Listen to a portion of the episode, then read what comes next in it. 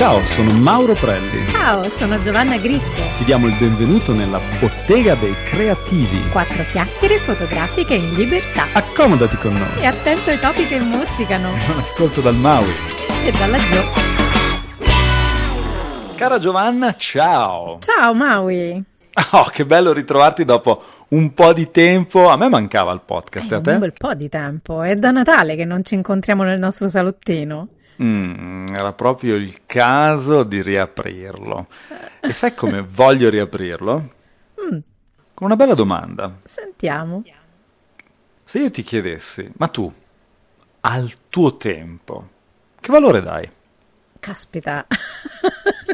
Questa è una domanda fantastica. Io Ah, penso Madonna. che, sì, penso che il fattore tempo sia sempre quello più sottovalutato. Le persone non danno mai abbastanza valore al loro tempo. Si pensa sempre di avere un'infinità di tempo, che non ci siano limiti al tempo che abbiamo a disposizione e spesso gli diamo un valore troppo, troppo basso.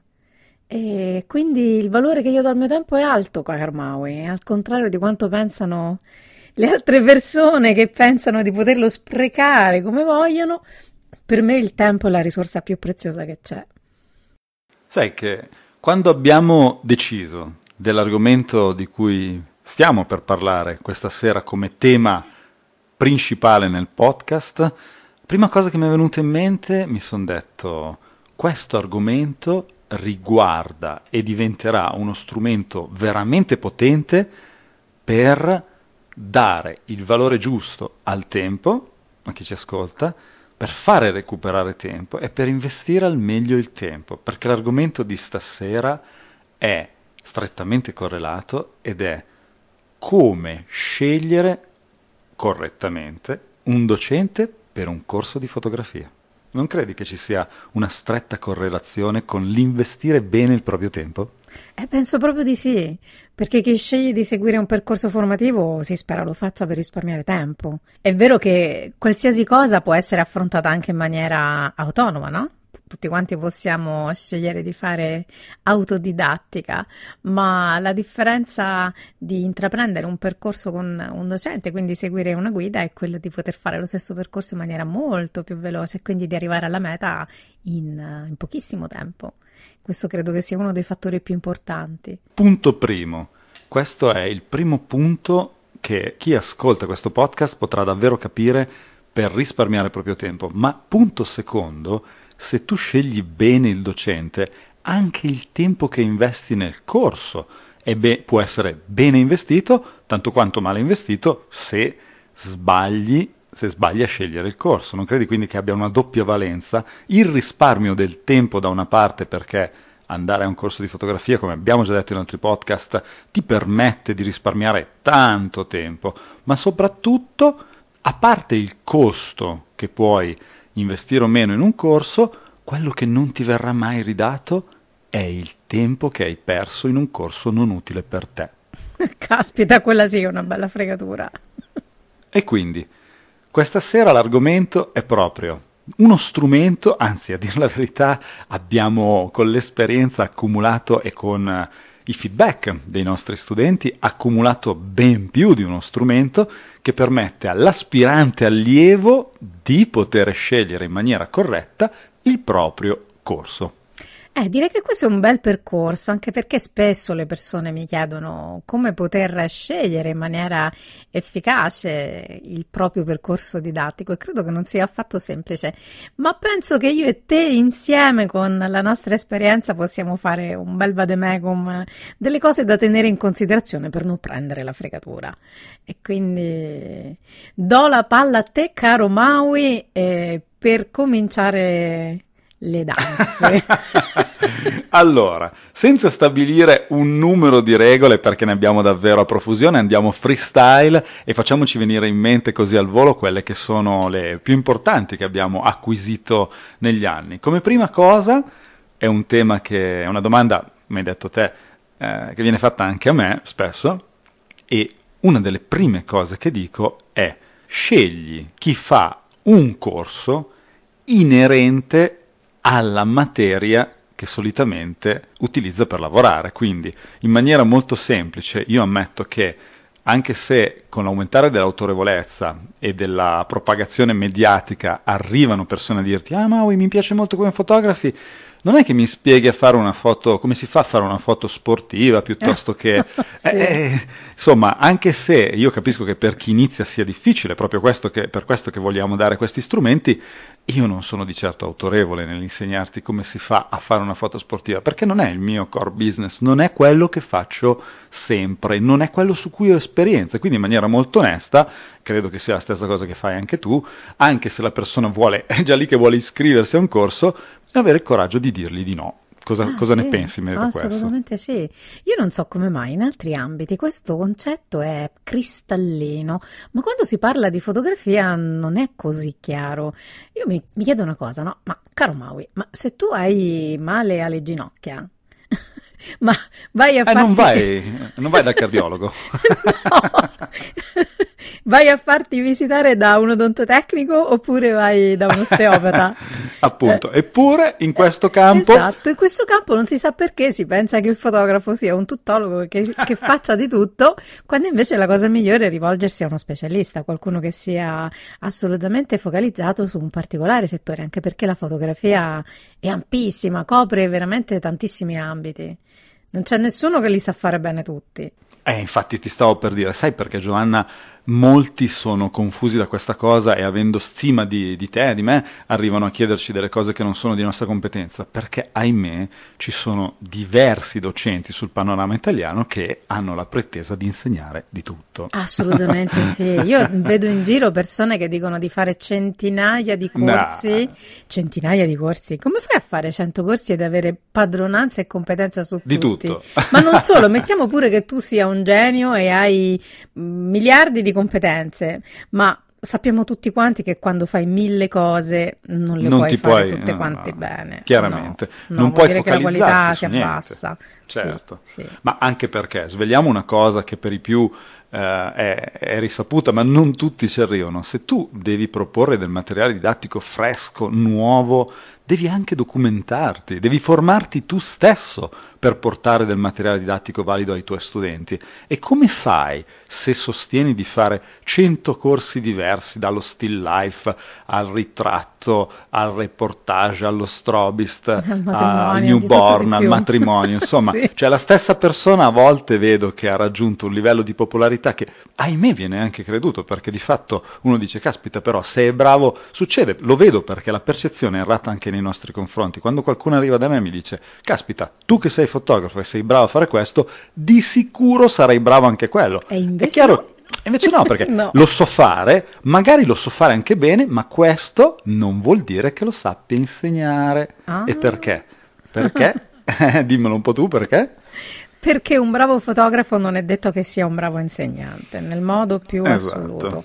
E questo è un luogo comune veramente difficilissimo da scardinare. Non sai quante volte mi capita di, di avere a che fare con persone che mi dicono: Ah, guarda, ho visto le fotografie di questo di artista che, che, è bravissimo, fa delle foto strepitose, e poi quando vanno a fare i suoi workshop o i suoi corsi prendono delle delusioni pazzesche perché non, non, era così capace a trasmettere i concetti. Anzi, ti dirò una cosa: che più un personaggio è artista, quindi sta a livelli molto molto alti, mm. e, e, più spesso, più frequentemente accade che le sue capacità didattiche siano basse, perché riuscire a trasmettere a qualcuno dei concetti così elevati come quando abbiamo a che fare con l'arte, con la creatività, certo. eh, presuppone che tu abbia delle doti didattiche fuori dal comune.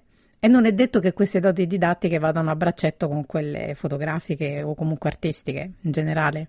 No, e, per nulla. No, per niente proprio, anzi succede quasi mm, spesso succede proprio il contrario, che più sono bravi fotografi e più sono pessimi insegnanti. Quindi, ahimè, ahimè sì. è così. Te lo confermo perché anche per esperienza diretta mi è capitato in passato di avere delle collaborazioni, sono molto sincero e diretto nel dirlo, tanto quanto ho detto che io non ho paura a dire di no, eh, non guardo il guadagno come prima cosa, ma eh, la correttezza è io non sono capace di insegnarti quello, non te lo insegno, vieni da me per le materie in cui sono specializzato, altrettanto sono sincero nel dire che ho avuto delle collaborazioni con persone che avevano una certa, tra virgolette, fama nel loro ambiente, tiravano a sé molta gente, questa gente veniva e poi io mi rendevo conto di cose che non facevano parte proprio della mia etica di insegnamento, ovvero tenersi per sé alcune cose, cioè volutamente non insegnarle perché gelosi e allora cosa fai? Un corso a fare e al, dall'altro canto un po' quello che hai detto tu, cioè il fatto di essere molto bravi a creare una sintassi interna nella loro testa per creare lo scatto, per mm-hmm. avere il risultato, ma non riuscire, perché non è facile. Il processo in precisione, con la precisione, è quello di capisco cosa faccio io, lo estrapolo, lo divido e lo sintetizzo per renderlo digeribile a chi mi ascolta. Non è come dirlo farlo, no, bisogna... È veramente è, difficile. Eh, tu lo sai molto bene che fai dei corsi che hanno una struttura molto complessa, rodata e di volta in volta so che li migliori, proprio perché... Sempre, tu... continuamente. Esatto, e ti faccio una domanda. Le cose che fai al corso ot... che, che, tieni da otto anni, che è quello di Camerolo per esempio, tu le sapevi fare già dal primo corso. Co... Perché sei migliorata nel, nel, nel corso? Perché hai lavorato su come trasmetterle meglio. Tu le sapevi esatto. già fare. Esatto. Esatto, sì. E penso che una cosa non puoi dire di saperla davvero finché non hai provato ad insegnarla. Mm, è bello questo concetto, mi piace molto. E tra l'altro, per concludere il discorso di test, questo è uno strumento molto importante secondo me, e cioè che per misurare davvero la capacità di un docente, mi dirai poi se questo parametro piace usarlo anche a te, lo vedi, almeno per quanto mi riguarda lo vedo, di riflesso a quanto gli allievi hanno davvero appreso, non quanto ti dicono sei stato bravo a insegnare, quanti applausi ti fanno, no, sono vero. tutte cose che fanno piacere, però la misura è tu te ne vai a casa, dopo l'entusiasmo, l'emozione del mm. corso, devi applicare, se non riesci ad applicare vuol dire che io ho peccato come insegnante, ok? Quindi se non riesco a trasmetterti qualcosa, magari tu non hai applicato, quindi cioè, ci sono delle lacune in te, ma se la percentuale di 90 persone su 100 vedo che non migliora dopo un corso, quindi questo parametro secondo me è molto importante. Sì, è vero, verissimo, importante come anche andare magari a ricercare i feedback oh, che sì. gli allievi hanno, hanno, lasciato, poi adesso nell'era di internet credo che sia facilissimo andarsi a documentare sulla fama di, di un docente, anche perché credo che al primo allievo scontento, dopo due secondi la critica negativa appare da qualche parte, quindi è molto facile insomma eh, informarsi sulla bontà di una didattica. Prima era un pochino più difficile, no? Ma adesso... Ascoltare gli amici i commenti che loro ti fanno e anche guardare i loro risultati, perché no? Come, sì, vedevo, infatti. come dicevo prima. È migliorato oppure no? Ci sono persone che magari peggiorano, quindi, quindi andare a valutare il percorso che questa persona ha fatto e se effettivamente ci sono stati dei miglioramenti dopo il percorso didattico che ha fatto. Esatto, esatto, bisogna valutare diverse cose. Poi un argomento che mi piacerebbe toccare, anche se so che mm. tu che mi stai, che ci stai ascoltando quando si parla di soldi dici, eh, però devo risparmiare. Detto, torniamo all'inizio. Allora, prima ho introdotto non a caso questo podcast parlando del tempo. Fammi fare un esempio solamente indicativo. Chi mi dice preferisco spendere 30 euro piuttosto che spenderne 200, in realtà la mia risposta molto semplice è sempre, tu stai pagando 30 euro per buttare via il tuo tempo, quindi non è mai solamente il costo, l'indice di investimento. Ricordati sempre quello, stai investendo il, vero, tuo, vero, il tempo. tuo tempo, il tempo lì non te lo ridà nessuno, quindi valutalo in funzione di quello che il corso ti può restituire. Questo è il parametro giusto. Quel corso ti farà risparmiare X anni di apprendimento a questo valore. Ascolta Maui, ma io ho una curiosità, mi è capitato di vedere in giro di alcuni corsi che vengono pubblicizzati senza che vi, si, che vi sia esposto il nome del docente. Vedo che ridi. Rido perché ma questa cosa... Non ti sembra non so... una cosa un po' strana? Mi sembra in una parola un po' più decisa e dura, scorretta. Non so la dico strana. io la parola, una paraculata. Cioè una perché... paraculata? Eh sì, perché io spesso eh, mi sì, capita di vedere sì, queste promo di questi corsi molto blasonati e molto rinomati, mm. dove però quando vai a cercare chi è il docente... E eh, non lo trovi. Eh, non lo trovi. Non lo vedi, non lo vedi. Non, lo vedi. non c'è. Guarda, io ti dico di più. Allora, eh, parlo di un'esperienza mm. diretta perché a questo punto, dopo anni di didattica, credo che gli allievi girino un po' e fanno bene, un allievo fa bene a provare diversi docenti per capire qual è il docente che fa per lui, non c'è meglio o peggio, ma c'è il docente giusto per te, poi esatto. devi valutarlo tu. Di fatto, fatto, mi è capitato, come sarà capitato anche a te, che eh, alcuni allievi abbiano fatto dei corsi da queste persone che pubblicizzano sotto il loro brand come se facessero tutto loro, centinaia di corsi, sì, hanno il dono dell'ubiquità, così Eh, si dice, sì, sono sì, omnipresenti. Arrivano lì e uno di questi me l'ha detto, mi ha detto perché mi ha detto guarda, sai che sono arrivato al giorno del corso, tra l'altro non costava neanche poco, a dire tutto, eh, poco per il tipo di corso che era, è arrivato lì e mi dice, ma sai che questa persona non c'era? C'era una persona che io mai avevo visto prima. Lui dice, molto corretto questo ragazzo, mi dice, non metto neanche in discussione la bontà della persona che mi trovo di fronte, metto in discussione il fatto che io ho acquistato il corso dove credevo davvero, perché il nome del brand era proprio nome e cognome di questa persona, quindi tu fissi, se metti un nome e cognome, non un nome di un'azienda, Eh, ti sì, aspetti di infatti, ti vedere, aspetti eh, poi ti di aspetti trovare vedere quella questa persona lì. persona, no? Eh. E quindi, e poi lo trovo scorretto, lasciamela dire tutta, ma anche nei confronti dei docenti stessi. Se tu collabori con persone e nessuno te lo vieta, che persone che tu ritieni valide, ma perché non vuoi parlare anche di loro? Perché non usi il loro nome, una correttezza nei confronti del, del fotografo stesso che insegna, ma soprattutto, ricolleghiamoci ai punti precedenti, nei confronti dell'allievo che a quel punto può andare a vedere quali sono, qual è la storia di quel tipo di docente, no? Eh, e quindi sì. scegliere il corso con maggiore cognizione di causa. Eh, sì, direi che è veramente una cosa spiacevole, almeno per me lo sarebbe andare a un corso e poi non, non ritrovarmi la persona che credevo ci sarebbe stata. È un po' come se uno andasse al ristorante di Cannavacciuolo, no? E poi ti trova- di trovare il grande chef che cucina per lui e, E poi trovi Gegè, il Gegè Eh un sì. pizzettaro. E poi Eh, trovi Peppino, sì. un sì, zuzzus. Eh, è così, è così, è così. Mi, mi- sono sempre domandato anche questa cosa, perché vedo che alcune persone l'hanno preso proprio come vizio di pubblicizzarsi sotto un brand, sotto un brand, un nome, il nome e cognome, e poi mandare allo sbaraglio persone che più o meno brave, eh, non sto a Sì, ma magari sono bravissimi, però Ma, mh, poverini certo. non, non No, si, però non si sa chi sono, non vengono manco citati, quindi... particolare questa Eh. cosa. E mi domando una cosa, ma visto che questa cosa succede eh, quotidianamente su ta- decine e decine di persone, ma perché secondo te le persone a cui è successo questo spiacevole evento, non, è, non solo uno me l'ha raccontato, ma più di Mm. una persona, te lo dicono un po' così in sordina, cioè, non- a me girerebbero talmente le palle che ti dico la verità, insomma lo condividerei. Ma te lo dico io per- perché non si lo dicono? Perché siccome hanno speso tanti bei soldini, Ah, eh, pare un po' brutto aver Ah. speso tanti soldi e aver preso la fregatura, no? Passi un po' da Mm. stupidotto. E No. quindi magari e quindi stai un po' zitto, ecco, dici, In effetti è vero. non sì, mettiamo sì, i sì. manifesti che ho preso la fregatura perché insomma Eh, non, quindi dici, non, non non è una cosa bene. di cui No. vantarsi. Sì, No. sì, hai ragione, hai ragione. Ma Questa guarda, può io di questa cosa me ne sono accorta perché mi è capitato di persone che mi chiedessero, Giovanna, ma il corso lo tieni personalmente te? Io, so- io sono rimasta un po' così. E chi lo deve tenere? Scusa. Una controfigura, non hai la controfigura tu. Ma certo che lo tengo io.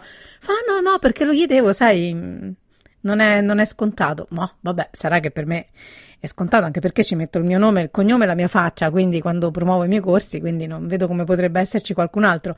E invece me l'hanno chiesto evidentemente perché accade, sì. Esatto, Sì. dall'altra parte anche lì vedi nome, cognome, faccia. Sì, Eh, e quindi poi- e poi eh, una persona si fa due domande, no? Eh Dice sì. ma come fai a fare Mm. questo, questo, questo? questo? Eh, vabbè, comunque questo è un altro parametro molto importante per dirti lo strumento che ti sto dando, che ti stiamo dando è se non ti è ben chiaro chi tiene il corso, informati bene e soprattutto richiedi queste credenziali. Io non andrei davvero, ma in nessun tipo di campo e settore, a imparare qualcosa da una persona che non so chi è, con tutto che può essere davvero bravo nell'insegnare. Eh, Voglio permettimi capire. di saperlo prima, ecco. Eh certo, certo, Sì. voglio capire che tipo di storia ha alle spalle, che tipo di risultati ottiene e, come dicevo prima, che tipo di risultati permette di conseguire agli allievi che hanno fatto un corso da questa persona. Bene, io direi che di strumenti te ne abbiamo dati, molto utili e molto pratici come sempre. E io penso anche una cosa, Giovanna, che se una persona ci ha ascoltato fino adesso, secondo me ha le caratteristiche giuste. Giuste per cosa, secondo te? Per scegliere il docente giusto per sé. perché se sei arrivato fino qui nel podcast vuol dire che hai davvero la volontà di non farti abbindolare, di spendere bene il tuo tempo, di spendere bene il tuo denaro e soprattutto di valutare il corso giusto per te in base a queste caratteristiche. Ma soprattutto ricordarsi sempre che la fotografia può migliorare la tua vita. Oh yeah, ciao dal Maui. Ciao dalla Gio.